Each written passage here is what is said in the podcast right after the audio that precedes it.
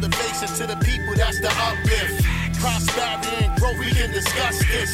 Spread the love, cause I believe in family unity and equal justice and equal opportunity.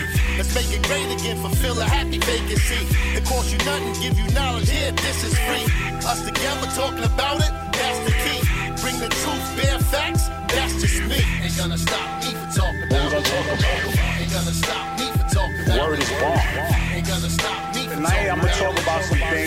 that's what men of character do. Ain't gonna stop me for When we're talking about respect, Ain't gonna stop me for talking building a community, the idea is for us to help each other build and grow. Peace and blessings, family. Welcome to the Bear Facts, Life Lessons with the Sugar Bear, where the goal is to motivate and inspire. It's feeling hot, hot, hot. The temperature around the country has been on hell. Definitely a place I wouldn't survive. My prayers are up that you are keeping hydrated and avoiding the heat as best you can. On the real, this climate control change stuff is becoming more and more bona fide. The four Louisville Metro Police Department officers who murdered Breonna Taylor have been arrested by the FBI for civil rights violations, which is a federal crime. Sergeant Kyle Meany was charged with civil rights and obstruction offenses for his role in preparing and approving a false search warrant affidavit that resulted in the death of Breonna Taylor on March 13, 2020. All praise be to Allah. May her family finally get justice for Breonna's senseless murder.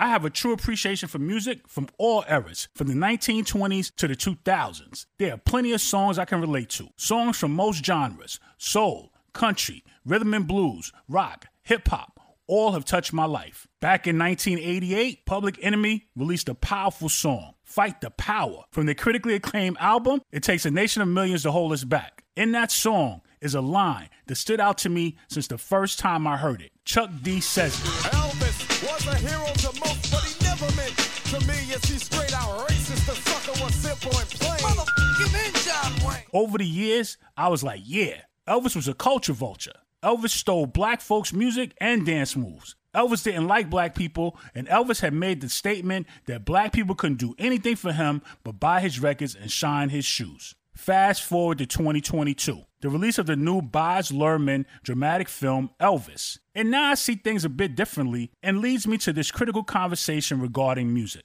Out the gate, I'm in no way now caping for Elvis, meaning I'm not a devoted fan who is now willing to give him a pass on how he handled some of the situations he faced regarding music. But as I explored another perspective, I changed some of my opinions. Let's start with the rumor about the only thing black people can do for him is buy his records and shine his shoes. In 1957, Jet Magazine, a black magazine, sent a reporter, Louis Robinson, to interview Elvis Presley on the set of Jailhouse Rock and to talk with black entertainers that work with Elvis. Some people claim that Presley said it in Boston, which he had never visited. Some people said he said it on Edward Murrow's show, though Elvis never appeared on the show. Elvis told a reporter, I never said anything like that, and people who know me know I wouldn't have said it. After his investigation, the reporter Robinson concluded that to Elvis, people are people, regardless of race, color, or creed. Dr. W.A. Zuber, a black physician in Tupelo, Mississippi, where Elvis was raised, recounted how Elvis used to go around Negro sanctified meetings. Elvis not only attended sanctified meetings in black churches as a boy, where he was influenced by gospel music and old slave spirituals, he listened to and was shaped by black secular music,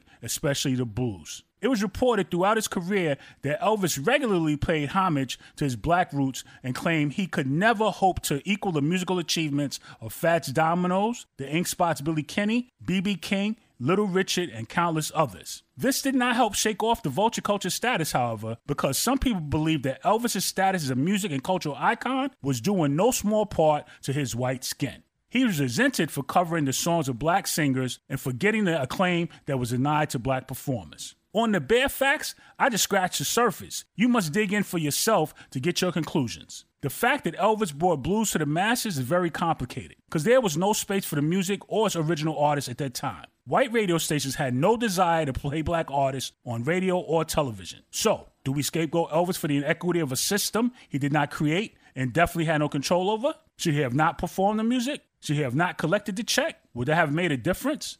By no means was Elvis this great musical genius or the king of rock and roll. But if we use the words of the man I'm always going to see as the king of rock and roll, Little Richard, it may just sum it up for you. In 1970, Little Richard went as far as to say, I thank God for Elvis Presley. I thank the Lord for sending Elvis to open that door so I could walk down the road. You understand?